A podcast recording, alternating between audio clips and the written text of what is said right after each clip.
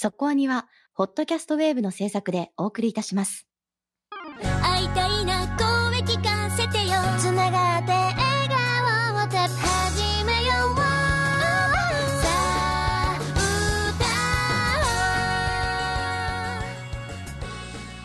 ディープじゃなくそこそこアニメを語るラジオそこアニそこアニ来週の特集決めました。はい何ですか？はいいろいろ考えてたんですけど Amazon プライムで「ワンピースフィルムレッドがもう配信が始まると見まして。これは見ようかな。あれだけ大ヒットした「ワンピースはい私見てなかったんですね。はいはい。あれだけヒットしてましたけど。特集するかどうかを決めるために見たんですよ。はい20分。20分？はい。いやちょっとね食事中に見てたから。20分しか見れなくて。うんうん。で20分見てあなるほどと。いろんなことが面白いなって思ったんではい。特集することにしました。なるほど。はい。まあ、昨年ねあれだけ大ヒットしても年末こういろんな音楽番組にいっぱい歌が出てたじゃないですかそうですね。はい。紅白も出てますそうもんね。でもう本当ね近くのスーパーに行っても毎日みたいにかかってたんですよ。うん。それほどのこうパワーがあった作品だけどまあ「ワンピース私、えーチョッパーのところで話が止まってる人なんで。配信で見れるので。まあせっかくだから勉強しとこうかなうん。まあでもなんでそういうふうに、まあ、いつももちろん流行ったり流行らなかったりってはい。結構波があるじゃないですか「ワンピースの映画って、うん。で今回は結構大ヒットと言われて今回はめっちゃヒットしてるうん。ね言われてるので、うんまあ、その辺はなぜなのかっていうのはそうそうそう。気にはなるのですでまあ、そこら辺をねこう今日参加者結構聞いたら結構色とりどりになってじゃない？なはいはい、るんで、今回はねあの色とりどりな感じで、えーまあ、いろんな感想はあるだろうなって思うし、うんうん。はい、私もだから素人なんでワンピース素人なんで、まあ、そういう観点で面白くトークできればいいなと思って来週は特集します、悩んでる人とかちょうど、まあそうそうそう私みたいな人いっぱいいると思うんで、想うん。ぜひあの Amazon プライムに入ってる方はこれを機にこれを機に私もほらまだ20分までしか見てない。最後まで見るために特集します、はい、ということで来週の特集は「ワンピースフィルムレッド」決まりました、はい、はいということでね今日の特集は今期アニメから、えーまさにいいところで終わりました。今日の特集は。リベンジャー特集です。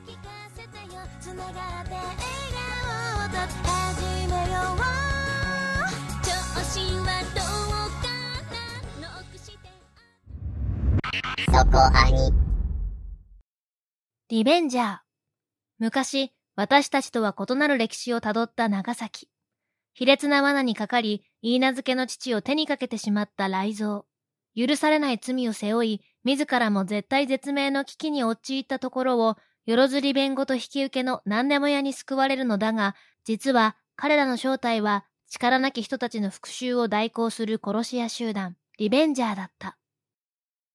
企画はニトロプラスと松竹。監督藤森正也。ストーリー原案シリーズ構成脚本うろぶち源アニメーション制作アジア堂によるオリジナル作品。全12話放送予定。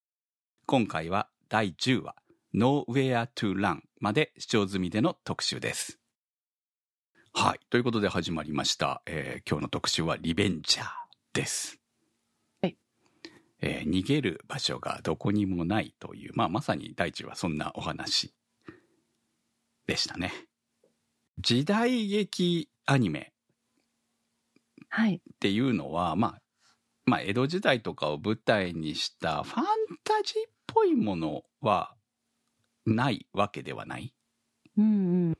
けれども、その、いわゆる時代劇フォーマットの作品っていうのは、えー少し前になりますけど、鬼平以来なのかなと私は思うんですが。確かにあのよく聞く名前とかだと鬼平犯科帳とかもよく見てましたね。それは実写でしょ？じゃなくてあのーあはいアニメの鬼平っていうのが、えー2019年かな？あ、そうなんですねましたね。。はい、やってたんですよ。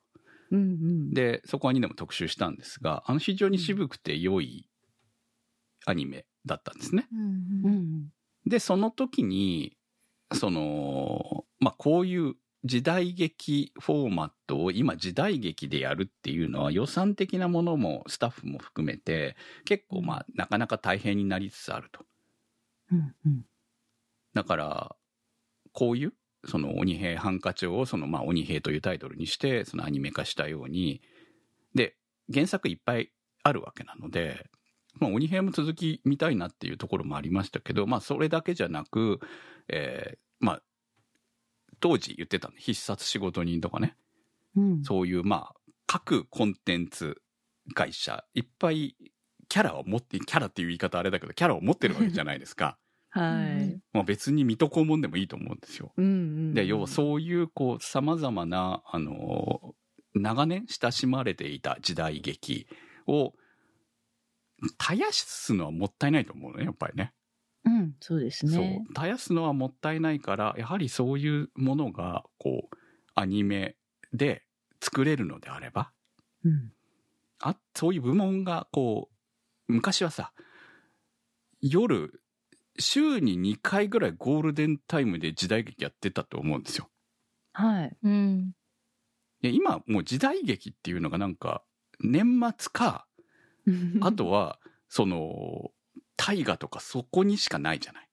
うん、まあそうですねうん。になくなっちゃったんですよね。まあワウワウとかでやってたりとかするんだけどこうそう、私、ん時代劇チャンネルで見てました。あそうでしょ。でも そういうチャンネルがね、そうあるからね。でもほら、うん再放送じゃないわけですよ。新作っていうのは、まあ NHK の夜の時間帯にやってたりとかするんですけど、そんな量はもう昔に比べると作られなくなってるし、まあゴールデンで見れるようなものもなくなっちゃったし、だって昔はああいうのがもうずーっとやってたわけじゃん。はいはい毎シーズン、こう、うん色手に、こうね、かいろいろ変わりながらも、やはり、こう、再放送も含めてずっとみんな、なんとなく見てた。みたいなものがあった、ものがまあ結果的に視聴率も取れなくなりその予算的にもどんどんどんどん高くなってみたいな感じになって作る人たちの中にもこうどんどんねこうやっぱり人も減っていきスタッフもなかなか集められなくなりとかうん。でなってくるとえ時代劇作るのはこう予算がかかるように。うんより予算がかかるように多分なってったんじゃないのかな。まあ当然流行り廃りもあったとは思いますけど。うん。まあ飽きられたっていうところも当然ねあるとは思うんですよね。時代的にねいろいろね。うん。映画は作られてんだけどね今ではね。そうですね。ヒットしてるかどうかはともかくとしてもまあ結構いい映画は作られてるんだけどでもうんそのそれがコンテンツとして成功してるかどうかちょっとわからないっていうところもあって、うん。でもやっぱりこう時代劇文化っていうのはあった方がこう豊かになるんじゃないのっていう 気はするので 日本人的にはね。そうですね、うん昔の日本人らしさをちょっと学ぶみたいなところもね。うん、まだあとエンターテインメントの基本が入ってると思うんですよ、うん。時代劇には完全懲悪も含めて。うんうん。でやっぱり今のアニメ複雑になりすぎてる部分もあるんで、うん。そういうアニメを見る層もいると思うんですね。うん。まあ商売になるかどうかはともかくとしてさ そこがねちょっとまあ難しいところでブルーレイがめっちゃ売れるとかさそういう感じはないと思うの。そうですね。でも配信でこう地味に見続けられるようなうん。確かに、流行りとかそういうのは感じないですもんね。そうなんですよ。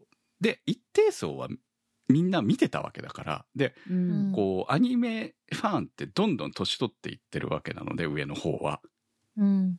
見る人たちの層はどんどん近づいていってるんじゃないのっていう気もするわけですね。まあ昔よりそうそう昔よりも年齢的にね。うんまあねあの60になっても多分なろうもの見てるとは思うんですけど、はい、見てるとは思うけどやっぱこう渋い大人向けのものも見たいよねってそれがもう実写が無理だったらアニメでもいいんじゃないの？アニメの良さ日本のアニメの良さがあってもいいんじゃないのかなっていう感じなのがまあちょうど鬼平を見た時にそんな話をしてて。うん。で今回の「リベンジャー」ですよ。はい。私的には長崎が舞台だったっていうのも非常に面白かったんですけどね。うんうん長崎人としてはですね。で、えーまあそれを除いたにしてもこれはまあ「リベンジャー」というタイトルで、えーまあ、作中でも語られますけど「リベンジ屋」っていうねはい。よろず引きよろず利便ごと引き受け何でも屋ではあるんだけれども要は、えーリベンジャーというリベンジ復屋という讐ってことですね。うん、殺し屋集団だった。っていう風になるんですけれども、うん。まあ、聞いた時にリベンジャーっていうタイトルがなぜリベンジャーだったんだろうな。まあ、リベンジャーはわかるんだよね。復讐という意味で。意味はね。そうはい。で、なぜ横文字なんだろう。まあ、長崎だからかなとかいろいろ思ってたんですけど、まあ、はいそこは結局、ある種の隠語みたいなもんですね。リベンジ屋っていうところのね。うんうん。ではあるんだとは思うんだけどでもこれは見てほうっていう部分ではあるんだけど面白さ的にはねうんう。ん。これで実は仕事人ですって言われてもひ必殺シリーズですって言われても分かんないと思うんだよね 今回私公式サイトとか全く見てなくて普通に楽しんでたんでではいあのー権利的にいろいろ問題があるから、あのー仕事人的なことは表に出ないんだろうし、いや、フォーマットから言えばこれは完全に必殺シリーズなんですよ、内容が。うん。もう1話そうですね1話、もう、うんあの、昔見てた必殺シリーズのうん。いいところからダメな、ダメなところっていうか、あの、その穴が開いてる部分、うん設定とかストーリーとか、はそういう部分のその今だったらここは突っ込まれちゃうじゃんみたいな部分をまで含めてやってるわけね。うんでそれはもうお約束事なわけですよ。うん時代劇ってお約束の塊だと思ってるんで、まあ、それと同じ。だから突っ込んじゃダメよそこはみんな分かってるんだからみたいな。まあ、殺しの技にしてもそうだし。うん。そんなんで殺せるとかいうのも関係ないわけです。スタイリッシュだったらいいわけ。とか、そういうことと同じ。うん。というところも含めて、いや、非常に必殺シリーズですよね、とお。でも、これは、それとは言わずに作品が出ていて、うん。ということは、まあ、分かってはいるけれど、お話はもちろん、松竹というか、まあ、その、必殺グループ作っていた関係には出してないんですよね、ぐらいに思ってた。っうん。ていうか、企画が松竹じゃん、これ。はい まあ、そもそもが。そもそもが。ということは、一応考えているわけですね、と。時代劇の、まあ、松竹ですからね、やっぱりね。必殺シリーズも松竹でしたからね。なんだと。いや、だったらもう、タイトル、リベンジャーじゃなくて、必殺でもよかったんじゃないのと。そうなんですよね。なんかそれだったらもうちょっと、あの、我々みたいなずっとアニメ、毎期毎期見てます。せの人からしても見るし、あの、時代劇好きな人も、おって興味を引くんじゃないかってすごい思うんですけど。まあね、その必殺のうん今の権利がどういう風になってるのかちょっとよくわからないですけれども、まあ未だにね、うん。年に1回ぐらい作られてますけど、うん。で、も、その、必殺というタイトルをつけなくても、必殺のシリーズにはいろんな作品名があって、まあ、これだったら、その、リベンジや家業とか、タイトルがついてるだけでも、わかる必殺ファンにはわかるわけですよ。確かに。その、そ必殺って頭についてなくても。うん、それっぽいタイトルだけでもなんかパッケージの一つじゃないのかなっていそうなんですね。ちょっとで、それがつねくだけで、あ、うん、もしかしたらって思って見る人っていうのは増えたんじゃないのかなっていう気がして、うん、そこがね、ちょっと私の中では、あの、ストーリーが面白いから、うん、うん、うん。もったいないなっていうところがね、なるほどね。うん、正直ね、そこが一番、まあ、最初からね、残念な話をしても仕方ないんですけど、まあいや、でもこ、これを聞いてね、うん。あ、そうなんだと思って見てくれる人が増えたら嬉しいですいや、よ。本当にね、見てほしい。うんだから、子供時代とかにね、必殺なんて何度も再放送してたと思うので、うんうん必殺というか、まあ、仕事人シリーズの再放送が多かったですね。本当に。中村モンドシリーズが多かったと思うんですけど、まあ、それを何度も見て、あのーね、仕事人に憧れてた 子供時代を私も過ごしてましたんで。はい。だから、ね、めっちゃ、こう、好きなんですよ、私は。うん。だったので、そうですね映画もちゃんと行ってましたから、劇場まで。はい。モンドシスまで見に行きましたんで。ーうんだから、やっぱりね、こうなんか、こう、思い入れがあるんですよね、やっぱりね。うんそううん。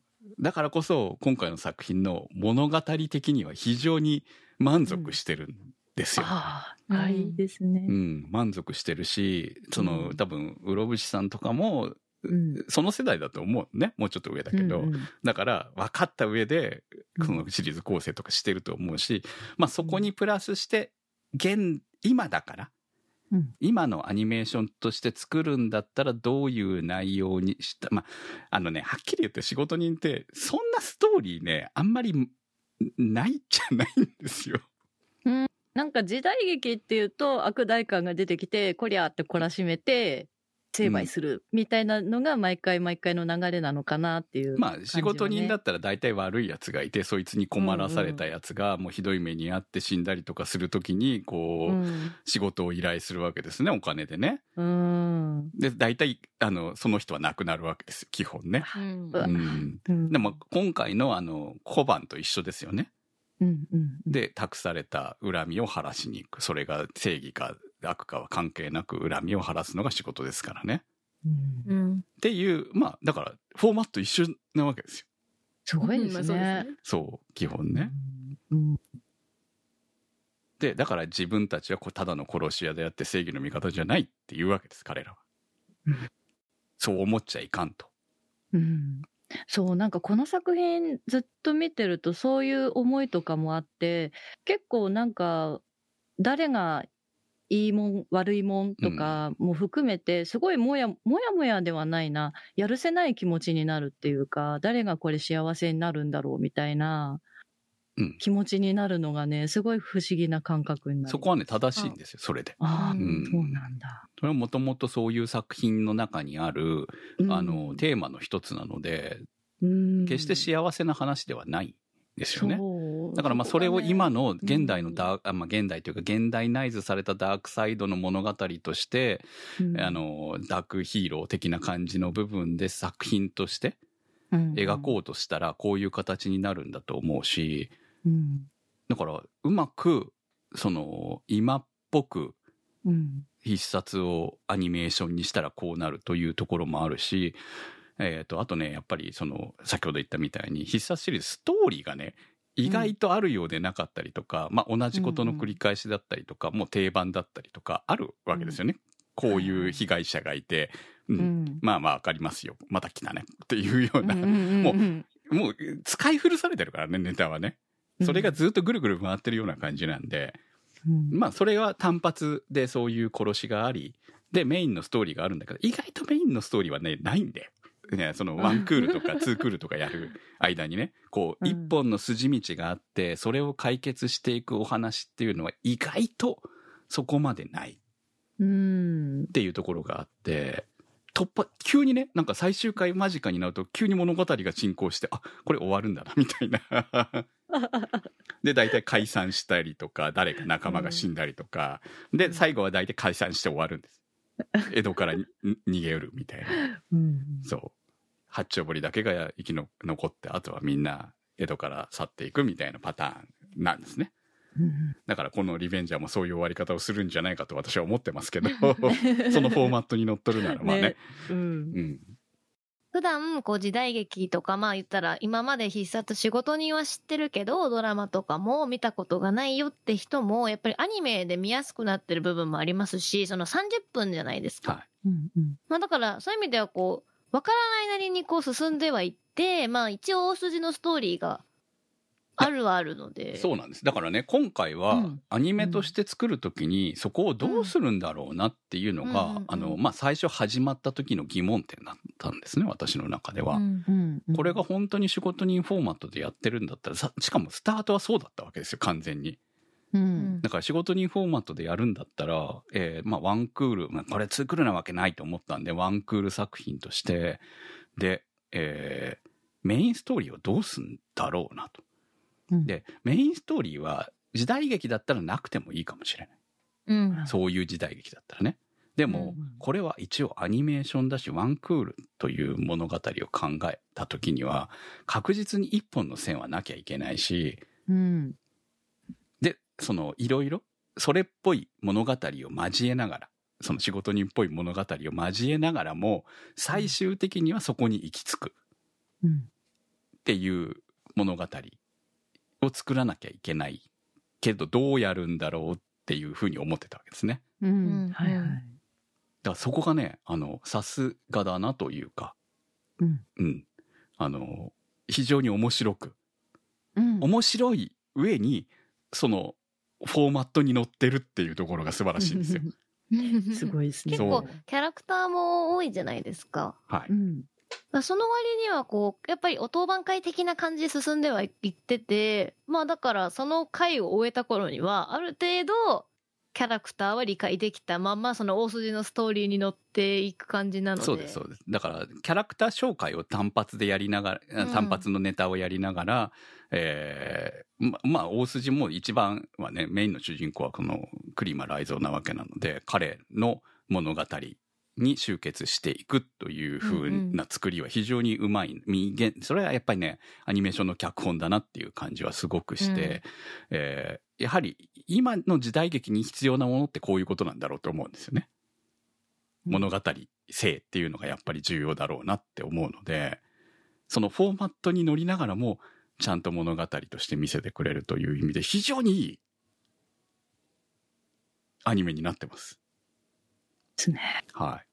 あの、最初はこう見方的によくわからないという人もいるかもしれないけど、これはもう本当に仕事人なんで。仕事人として見始めたら非常に納得できるし、しかもそれに話が面白いっていうところがあるので、えーぜひね、今まで見てなかった人はね、これを機に、あのー見てほしい。そういうのが好きだった人とかね。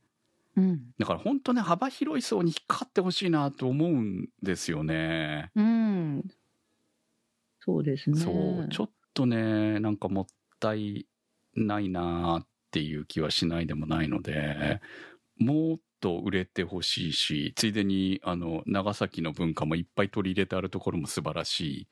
そう私見ながらねまたら長崎行きたいなってはい思ってはい。本当 今度は長崎市の方を案内しますからうね。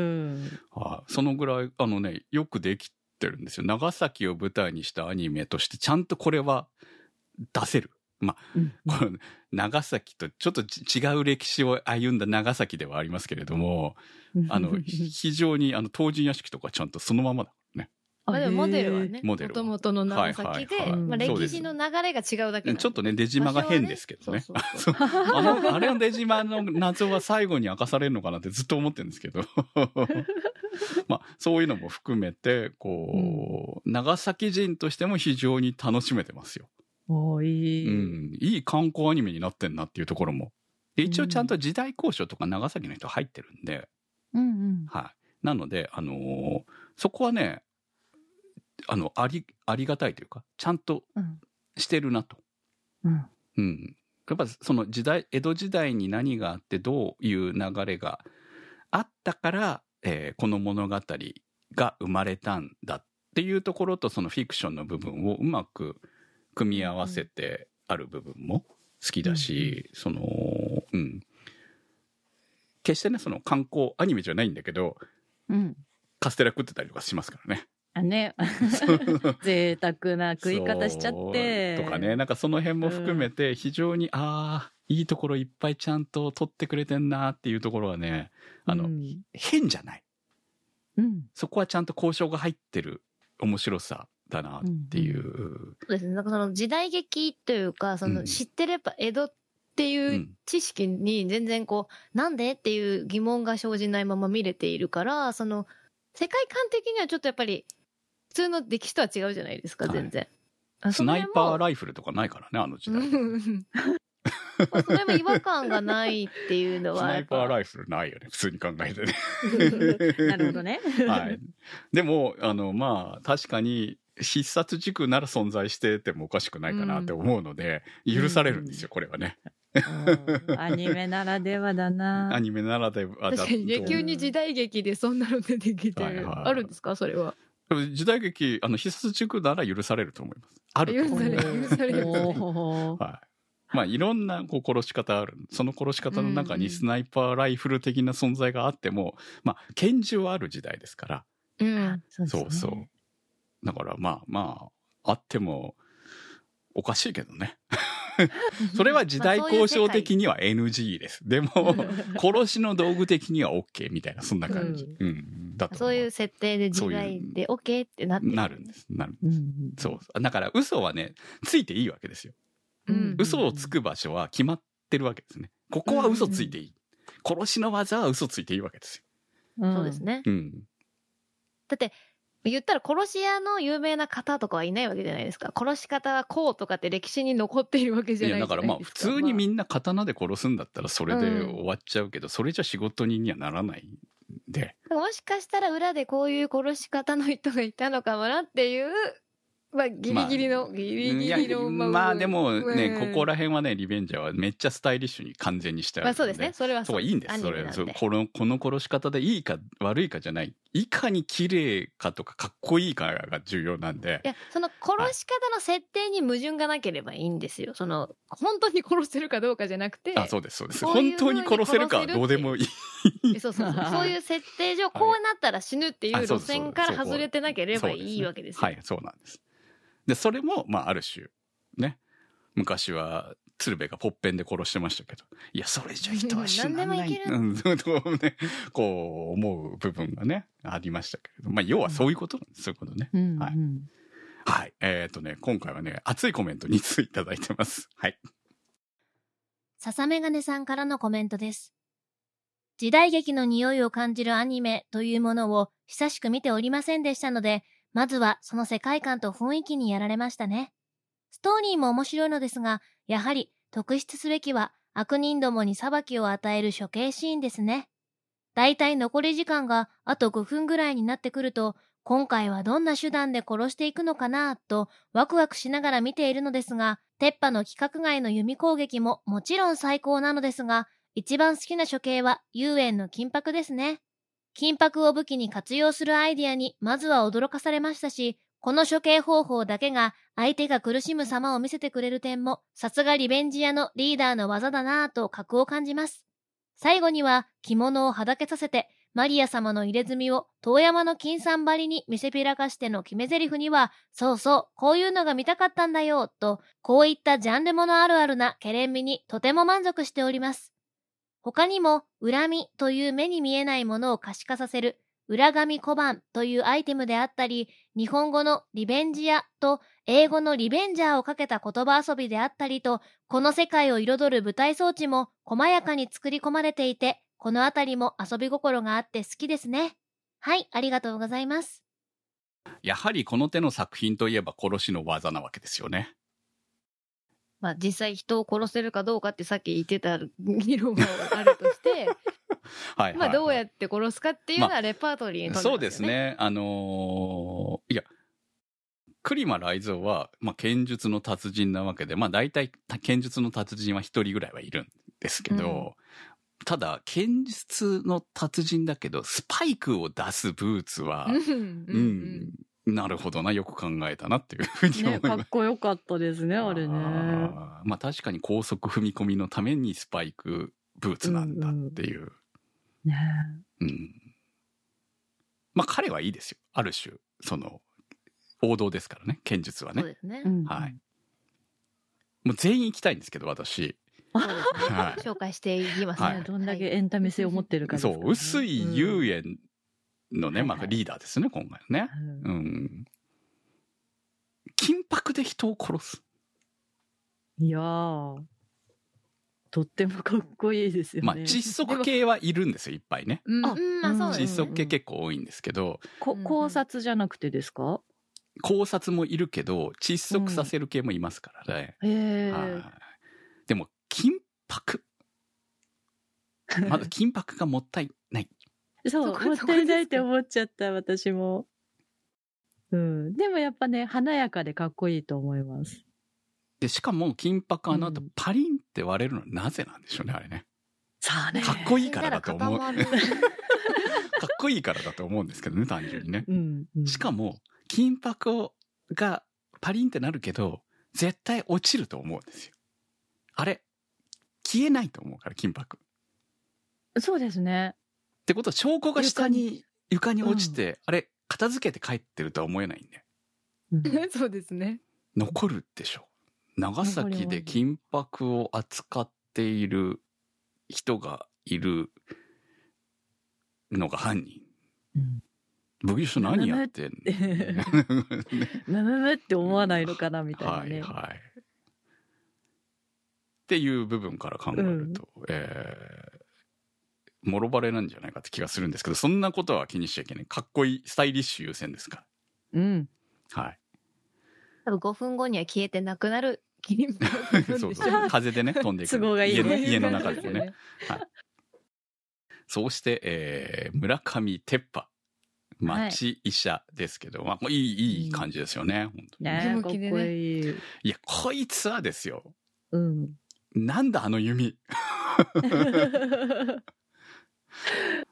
弓はすごいんだけど、その弓自体のあの重さとあの届く距離の異常さ。やばいですよ。あの時代でね、うん考えるとちょっとすごいですよね。そう。うん。そして、えーあの筋肉。うん。あの、放った後のシューってなってるところがめっちゃかっこいい。必ず毎回破る服を。うん、そう。あれに見えるこれももったいねって思っちゃっあの、た。はハルクみたいだなと思って。なるほどね。はい。ここまでのは、時代劇にはいない。さすがに。いなかなかいない。いないうんはい。これはちょっとね、やっぱアニメだ、アアニメならではだなあの演出も含めてアニメならではだなと思いましうんた。はい。えー、そしてニオ。ニオはね、よくある。こうい、そ考察、あの、いわゆるこう。う、うん。紐系ですよね。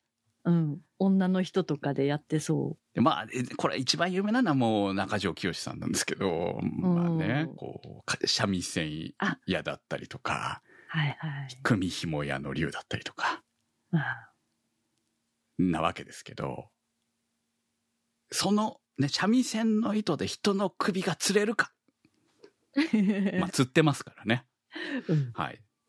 ピーンとすると落ちるという。どう落ちてんのかもよくわかんないし、まず三味線の糸がどう飛んでるのかもよくわからないんだけど、もうかっこいいからいいんですよ。と同じような感じで、えー今回はタコ糸なわけですね。うん。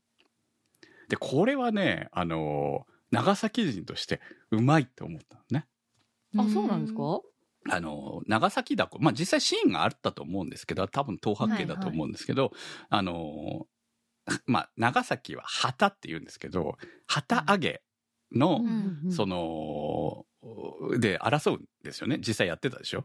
旗同士を絡ませて、糸を切って。てましたね。うん。っていうのを、で、なんで糸が切れるかって言ったら、あの旗には、こう、割ったガラスを塗ってるんですよ、糸に。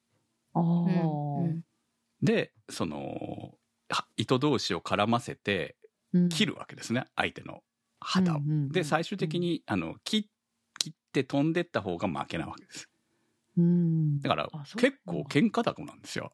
あれは旗。旗揚げは結構私あのシーンでやっぱ昔の人だからそういう可愛いところで掛け事するんだな平和的だなって思ってたらはい。そうでもないんですね。そう、あれは本当に、うんあのが、まあ、当然、人同士が争うわけではないので、その、うん切るためにうん。やってるんですね。あれ、まあ、た争い的には、まあ、スうんスポーツみたいなもんですよ。言ってしまえばね、あれはね。うん。旗揚げの試合みをやってるようなうん感じなので。はい。で、その糸を使ったその殺しって言われたら、非常に長崎人として納得のいく。ううんん。だからただの糸じゃなくて、そのタコ糸が、あの、ガラス片が塗ってあるって考えたら痛そうでしょ？痛そう。はい。っていう、そういう武器なわけですね。いや、そうそういうこ、そういう殺しの道具なわけですね。へうんうん。お一つまた面白くなりましたね。そうでしょ？うん。ちゃんとね、そういうところに長崎の文化を入れているっていうのも好きなんですよ。うん。はい。なるほどね。えー、そして、えー、ね、第10話で、お、どうなんの？ってなってしまった掃除。いえこいつがね、一番やばそうですね。いや、これは、これで人は死ぬかっていう。やばそうってそっちの方ですかうんそう、そうなんね。まあ、うん。いろいろこういう武器もありはするんだけど、うんまあ、花札かっこいいよね、確かにね。そうですね。うん。いかにも江戸時代っぽいし。で、私、あれ、花札の全体が鉄で作られてる花札なのかなと思ってたんですけど、仕込んである。まあ、いわゆる仕込み系はいっぱいあるんで、うん。あの、でも全体部分的によくわからないんですが、うん。だって額に突き刺さってたよね、あのね、そうですね。花札。うん。なんかあの、歯を研いでるシーンとかはあったような気がするんですけど、うん。でももうそうすると持ち手危なくないかあとはね、手裏剣の要領なのかな。まあ、そう、そう、まあ、実際そんな感じで投げてるのは見ましたけど、うん。だからまあ、こういうのってね、結局うんう、ん実際がどう使えるとかじゃなくて、かっこいいかかっこ悪いかなんで、まあ、あんまりね、深く考えちゃいけないんですよ。さっきから話してるみたいに。ここはもうファンタジーですからう、ん、スタイリッシュならいい。でも、問題はこういう武器を持ってるやつっていうのは、あの、乱戦に弱いんですよ。乱戦。はい。うん。だから、そう、いろんな、一人一人を殺す技にみんな長けてるね。ああ、はいはいはい。だからこの中で言えば、あの、雷蔵とうん。鉄波はうん生きていけますよ。何人かうん敵が現れても。で、ニオンもね、意外といけるかもしれん。なんかいろいろやりそうだから。うん。でも、遊園と、掃除に関しては、遊園はね、ちょっとよくわからないんだけどね、あの様子だけではね。結構やりそうな感じはあるんで、その、別に、うん緊迫じゃなくても、やつは戦えるんじゃないかと思ってるんで、確かに。そう。でも、掃除はダメでしょ。花札取られたら戦えなさそうな感じがあるでしょ。うん。確かに。結構ね、そういうシーンって、あの作品によってはね、あるんですよ。必殺の中でも。もうこう、うんガンガン仕事人が殺されていくあ映画とかもある。だから、こう、敵がいっぱいいたら弱いんですよ。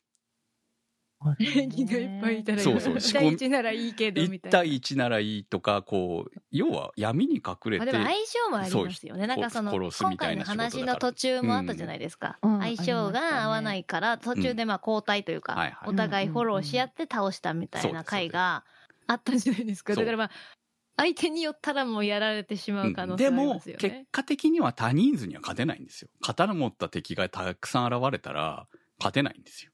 集団うん掃除はチームそうですよ。うん、チームでいたとしてもね。その辺はね、あの、実際描かれてたくさん仕事人たちは散っていったのを私も見ている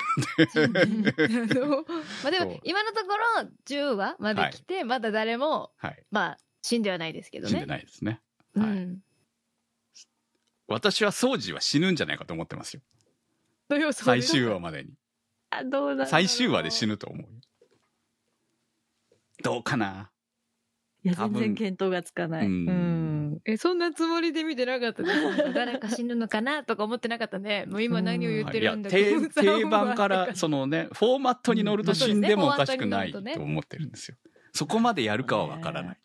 え、だからその、うん今まで見てない層というか、はい。うん。慣れ親しんでないので、私はもう、なんならこう、1回目はちょっと、わからないってなって、2回見てやっと理解したぐらいな感じなんですけど、うんその定番というか。はいはい。うんなので、なんかその死ぬとかを考えてなかったんで、今そのような展開がやってきたら、えーってなりますけどね。うんねなるよね。え。うん、驚きそう。いや楽しみ。あの、物語をめっちゃ盛り上げたいんだったら、半分死んでもおかしくないと。そうですね。うんまあ、それでも物語としては成り立つんですよ。遊園だけが生き残るとかいうパターンで、鉄波大は村上さんはこう、船で、ね、元海賊だから、うん船で、でか全員こう長崎からは一旦去っていくというまあ、パターン。人ね。そうそうっていうパターンになる。で、またどこかで会うかもしれないけど、全員バラバラになるというパターンが基本だと思うので、このまま長崎でリベンジャーをやっていくことはないと思ってます。う。うんん。それじゃあうん、こう、そのフォーマットから外れちゃう。うん。まあ、外れてもいいんだけどね。面白ければ。で でもそこまでやってこそ綺麗なんじゃないかって気がするんだよね、やっぱりね。確かにね。ううんん。でも普通のストーリーとしても、もうリベンジ屋の仕事を続けてほしくないっていう意味でもね。足抜けできないんですよ。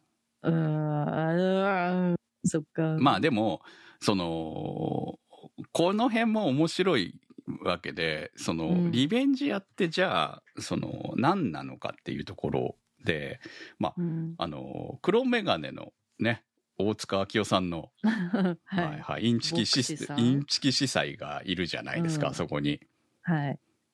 でも彼もまたね、今回出てきましたけど、島原の乱から関わっている人なわけですか？っていうところはね。うんこの世界はどうなっているんだろうっていう部分が、こう、どのぐらい、そのまあね、いろいろ時代的に変わってる部分もあるしっていうのがあったんだけど、あ島原の乱はこの世界ではあったんだとかね。うんうんだキリスト教はご禁制になっているのかとかさ。うん。でもキリストっては言わない。デウスって言うんだよね。うんうん本当だ、確かに。そう。とか、まあ、こう、いろいろ、ね、な長崎もこう、いろいろキリシタン弾圧がいろいろありましたからね、やっぱりねう。ん。だからうそういう話をこう、ベースに持ってきてるんだっていうところも面白いなとは思うんですけれども、ん。いわゆる司祭が元締めと呼ばれるものに当たると思うんですね。で、どこの世界の仕事人必殺シリーズにも元締めって結構いる、基本いるんですよ。うん。うん。で、元締めが、その最終的にその裏切り者は別の仕事人を差し向けて殺すということも普通にあるし、うんなので、うん今回出てきた、あの、殺し屋たちも、あいつらですよ。スワ、スワベグループ一派。はい。だから彼らみたいなものも当然出てくることもある。うん。でもちろんお金だけ。だから正しいね。彼らは正しいんですよ。お金で雇われて戦ってるまあ、わけあちらの方が、まあ、まっとうな殺し屋ですよね。そうそうですね。お。金さえもらえば、それ、まあ、基本でも恨みを晴らす仕事っていう部分があるんで、そこがちょっと、うんまあ、殺し、ただの殺し屋になってる部分はあるとは思うんですけど、でも長崎には他にもリベンジャーいるってことだったでしょ？うん。作中の中で。ゴロいるよみたいな。うん。だから全部を敵に回せねえっていう。ってことは、少なくともあの、司祭の下には、何人ものリベンジャーがいるわけですよ。何何人もっていうか何人グループの、ぐ何グループもか。うん。うん。そう。だから彼は元締めである。ってことは元締めを裏切ると殺されると。うんうん。消されますね消されるパターンなんですね。ただ、まあ、今回の流れから言うと、やつも、リベンジされる側じゃないかといううん。気がするわけじゃないですか。そうですよ。はい元締めが悪だったパターンっていうのはあったかななかったことはないのかなとかいろいろ考えるわけですけど。そう。だから元締めがいなくなった場合はどうなるかとかね。うん。そう、そういう物語の面白さは、やっぱ今回味わわせてもらってるなと。元締めがもともとうさんくさすぎるわけです。そう。今回、非常に。に。怪しさプンプン。そううん。もうこの後殺されるんじゃないかな、みたいなうんフラグも立ってるうし、ん。そうなんまあでもど、そうね、どっちに転んでも良さそうな感じにはなってますけどね。まあまだね。で、もう、うん話数的にはあと2話なんで、そんなねいろいろこう、こね、ストーリーはこねくり回さないんだと思うんですよ。うん。うんうんもうここまで来たんで。その割にはね、え、ここで裏切りを誘うのっていうのもちょっと面白かったんだけど、うんうん。だから、だからここう、俺はもうフラグが立ったんじゃないかと思うわけね。ハラハラする。そう。本当にね。うん。えーまあ、そんな、あのいろんな、まあ、あとは、あと言えばこうね、ライバルの殺し屋たちの、ね、こう、スナイパーライフルとかですよ。はい。でっかい手裏剣持ってるやつとか。うん。あとは、トンファーのやつとか。トンファー一体何のために出てきたかよくわからないけど。よくわかんなかったね。はいあれ、諏訪部に足で頭踏まれるためだけに出てきたのかなって思ったんだけど。ねえ、あ、あれは必要だったのかな？いや、まあ、いやうん、うん必要だ、だったんです。必要だったんだよ。失敗したらああなる。ああなるよっていう。なるほどねうん諏訪部の残悪す、残虐さをいや、見せたかったんだと思いますし。うんはい。もう仕込み杖的なものは普通なんでね。あの 諏訪部はいい美味しいと思います。っていうかもうね、役者がいい。本当に。うん。キャスティングがすごい合ってますよね。うん、あ合ってるというか、まあ、あの、こういう作品だからこそ、しっかりした役者さんを据えてないと、こう、特にうん。キャラクター、まあ、若いキャラクターはね、うん。いいと思うんです。いろんな人たちがいて。でも、そうじゃない、こう、しっかりとした演技ができる人たちを据えてるなっていうのを、こう、まあ、見ていて感じさせてくれるし、いや、相変わらず小安さんは美味しいなと。うん。小安さん美味しいなと思っていたら、あ、諏訪部も来るんだ、みたいなね。確かに。だから小安さんかーって考えてたら、うん諏訪部さんも来たーみたいなのありますよね。はいはいはい見てると。そうでしょ？うん。めっちゃよかった。私、めっちゃ竜大臣も、そうそうそう。めっちゃ平川さんなんですよね。見た感じがもう、あ、平川さんだなっていう感じの。竜大臣、か、まあ、かっこいい。まあ、いいですよね、なんかね。すごく信念の人だったっていうのがね、後からわかるっていうのもね。うん。よかった、悪者じゃなくて。そう、そうね、うん悪者じゃなかったっていうところ、本当にね、うん。そう。いいですよね。いや、でも、あそこまで顔役殺しちゃっていいのっていうところが、日本的に問大問題にならないかといういろんなことをね、ちょっとね、物語的に考えました。まあ、あの後。でもほら、今から恨み晴らしに行くんで。でまあね、彼のね。だから、うんこれ、この流れはね、ちまあ、いわゆる、その、そっちを悪役にするのかと思ってたんですよ。そうん、そうですね。うん最初そういう。感じのだからまあ、だってそんな感じだったんじゃん、若干さ。うん対立がやっぱりうんあちらの国のうん。派閥との対立になるのかなと思ってましたもんねそうそううん。まあ、作中でも出てきましたけれども、孔子廟とかね、ある、今でもちゃんとあって、あの、普通に観光で入れるんですけど、うん。まあ、あの、ちょうどね、ランタンフェスティバルも、んぽい映像とかもわざと流してくれたりとかしてね。だから、あ年に一回あるんですけど、今年やっとコロナ禍が終わって、うん久しぶりにやってたんですが、それも、こう、それっぽい映像があったりとかね、こう、いろいろとうまく、長崎観光につながるネタも 放り込んでくれたりとかしてるんで、ここで、その、いわゆるね、中国を悪者にするにはいかないんじゃないのかなと。うんうん。なるほどね。うん。まあ、当時のね、言ってしまえばね、うんうんその歴史的なものでのあ中国を悪者にするわけにいかないんじゃないかなって思ったら、あ、なるほどと。うん。うん清朝の政府ですからね中国清朝の政府が作ったの、と華僑によって作ったのが孔子廟なんですけどもまあそういうのがいまだにあるのでうん。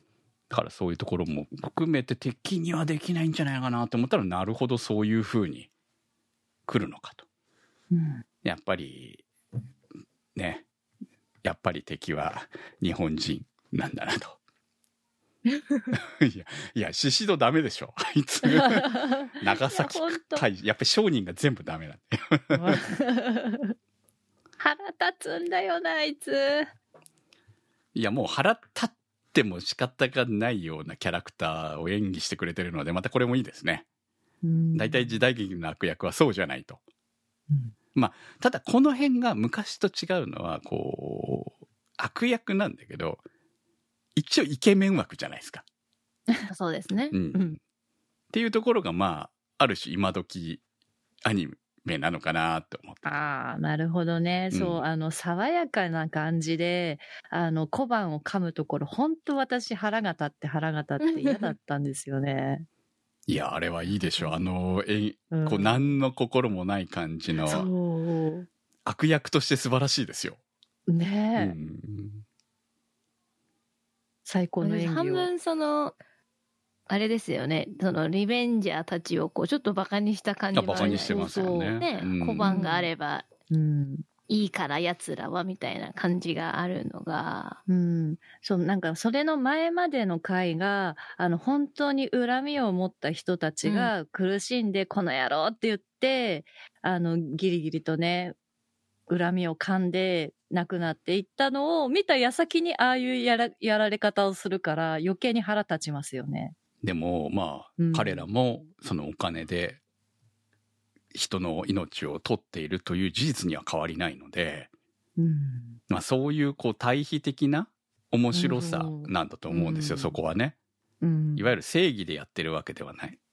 うんだから正義でやっちゃいけないってまあ普通は言われるんだけど、うんうんあくまでも俺らはお金をもらってやる殺し屋にしか過ぎないんだという気持ちをね、持つことが大事なわけですね。こういう仕事としてはね。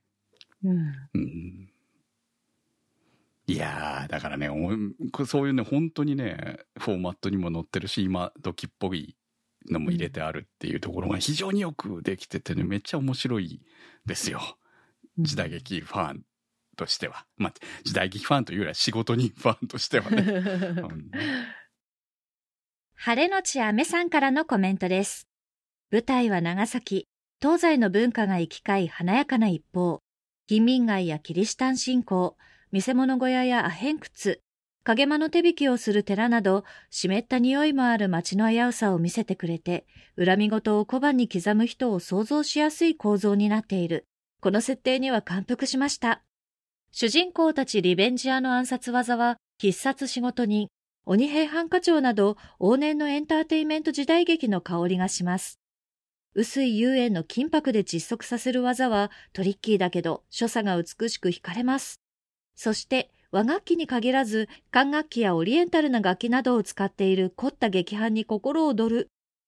また時代劇特有の言葉がセリフとして流れてきますが文字で知りたく字幕入りで視聴することが楽しみとなっています。10話の放送が終わり、物語が後半のまとめに入ってきたところで、主人公雷蔵が仕留めた薩摩藩松峰の残したアヘンの行方をめぐり、長崎会所、奉行所よりき、リベンジ屋、リベンジの元締めである礼拝堂、それぞれの長の腹の探り合いの会話劇がすこぶる面白い。リベンジ屋の仲間を心理的に揺さぶる輩も出てきて、ラストに向かって誰が真の敵なのか、瞬きも惜しむほど見逃せません。ありがとうございました。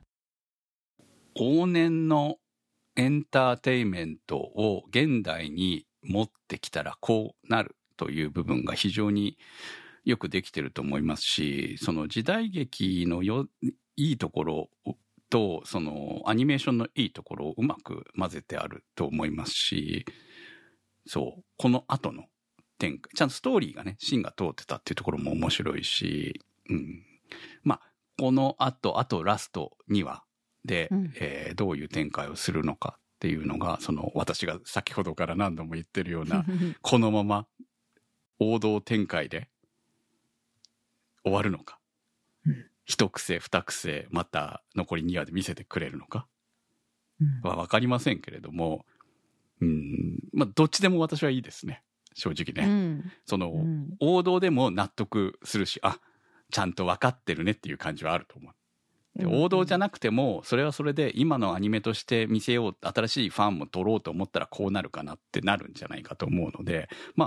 このスタッフは信用できる感じかなと、うん。そういう意味でね、そうですんね。っていうところがあるのでそうあと音楽も確かに良かったですねもう今回劇伴はあの初めて劇伴作られたということだったんですけれどもえ昔の仕事人からそういう若干オリエンタルというかこう時代劇なのにギター入れてたりとか普通にしてたのでうんえー平尾正明さんが昔の仕事人の劇団はがっつりやってたんでね。で、こよかったんですよ、とにかく。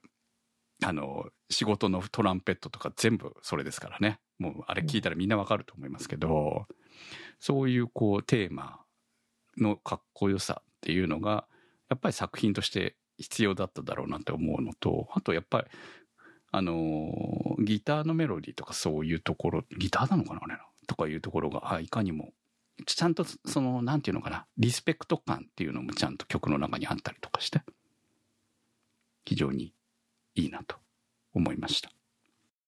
はい。ということでね、まあどういう結末に至っても非常に私としては楽しみではあるんですけれども、本当オープニングでもね、話したけど、タイトルはもったいなかったんじゃないかなっていうところがね、一番の残念なところかな。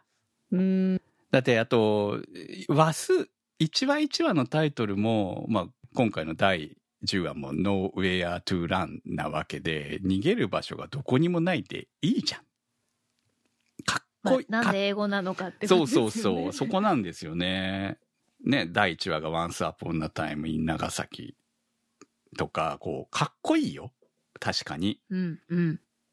かっこいいんだけど、多分、これ、日本語のタイトルにして、こう、ね、せっかく大事書道家の人とか入ってんだから、全部日本語で書いた方が、合ってたような気がするんだよね。作品がしっかりしてるから。うん。そこまでその英語というかその洋風なかぶれてる感じじゃないじゃないですか。本当に和和じゃないですか。そうな、そうなんですよ。うんこれなんか、例えば四字熟語もちょっとそう分かってるそうそうそうそうね、そういう四字熟語ところでかっこいい方にようんね、見つけていただいて、そちらでつけていただいてもよかったのかなとは。そうなんですよね。だから結局そこで、あの、かっこいいけれども、かっこよさよりも、そっちの方がかっこいいんじゃないかっていう気がする。うん、なんか和のね、か和っこよさ和のかっこよさがあるんで、タイトルもリベンジャーじゃないタイトルの方が、リベンジャーっていうことは悪くないと思うんだけどね。リベンジャーとリベンジャーがつながってることは非常に良かったと思うんですけど、うんまあそこのタイトルとして英語タイトル、英語タイトルはリベンジャーでいいと思うんだよ。うん。日本語タイトルは別のタイトルがあってその後ろにリベンジャーってついてるみたいな感じがかっこよかったんじゃないのかなっていうかまあそっちの方が分かりやすかったし入りやすかったという本来こここターゲットとしているはずの人を逃してるって思うんですよね。もったいなかったんじゃないのかなと。そこに届いてないんじゃないのかなっていう気がする。まああの若い人に入ってほしいという見てほしいという意味では理解はできるんだけどね。あでもそれも、でももうちょっとそしたらほら、可愛らしいというか、こうまあ、うん。受けが良さそうなというか、まそあるじゃないですか。で意外とだから本格的にやってるんですよ。あ、そうなんですよ。そうそうそう。だから、どそこがねちょっとねバランスが悪いんじゃないよのかなって思うっていうところがうーんは思思いました正直ね。この作品を作ってもらったことに対しては非常に嬉しかったし満足いっている感じかな。うん、と思います。えー続きこのフォーマットに乗ってやってくれるんだったら続きが欲しいね。うん。もうちょっと見たいですね。だからこの江戸版とか見たいですよ。別に、うんうんうんあ、の仕事人であれば出てくるキャラクターは毎回違ってていいわけなんで。うん。そういうこう、まあ、その中の例えば遊園だけとか、鉄波だけがあいますとか。うんで全然ありまあまあ、なわけ1話ゲスト的な感じで出てきてもでもいいしねうん。そうそうそう。楽しそう。それでもいい他の地域の話とかでもいいし、ね。そうですね。まあまあ、このままうん。バラバラにならないんだったら、このまま続いてもいいですしね。そうですね。そう、うん。だからそういう意味ではフォーマットはいくらでも使い回せるうんうんと思うので、えー次があったら嬉しいなと思うしやはりうん。時代劇ありだなってこれを見てますます思ったんでうん。その定番時代劇の復刻シリーズは今後も見てみたいなとますます思いました、非常に面白い作品です。あの最後まで楽しみにしたいと思います。今日の特集は。リベンジャー特集でした。そこアニ。そこアニサポーターズ募集。そこアニの運営を応援していただくサポーター制度。そこアニサポーターズ1週間1ヶ月のチケット制で応援していただいた方のお名前を番組内でご紹介いたします。好きな作品の特集に合わせてのスポット応援も大歓迎。チケットはそこアニ公式サイトからご購入いただけます。サポーターの皆様には毎週特典音声「そこアニサイド B」をプレゼント。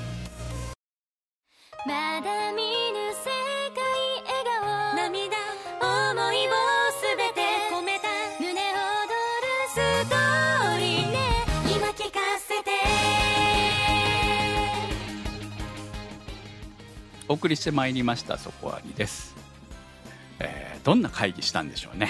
気になりますね。うん。宣ターゲットはうんどちらだったのかなっていうのはありますね。世代は上なのか下なのかっていうのはちょっと気にはなりますね。そうね。ニトロプラスと松竹が企画をやってたっていうところからまあニトロの影響が強いんだとは思うんですけどね。シリーズ構成とかうん。全部黒渕さんがやっているということはうーんもうちょっと松竹が意見出してもよかったんじゃないかなって気がするけどね。そういう意味だとリベンジャーじゃなかったかもなタイトルはっていう気もするし、まあ、実際どのような会議の上でこの企画がスタートしてっていうところは興味ありますけどね非常にね。うん。はい。ということで、えー来週の特集はオープニングでも話しましたように、はい。ワンピースフィルムレッドを特集します。はいえー皆さんのさまざまな感想をお待ちしております投稿の宛先は？そこアニ .com までメニューバーにあります投稿募集をクリックしてお待ちしております。リベンジャー特集は、立ち切れ線香さん、青梅財団さん、マキさん、夜さえあればいいさん、B さん、ニワッチさん、ユキさん、つねしんさん、メガネ属性ノットイコール負け属性さん、黒うどんさん、たけさん、ひひさん、なおすけさんのサポートにてお送りいたしました。サポーターの皆様には毎週アフタートーク、そこアニサイド B をお届けいたします。今週もサポートありがとうございましたそれではまた来週お会いいたしましょうお相手は私くむと小宮明人。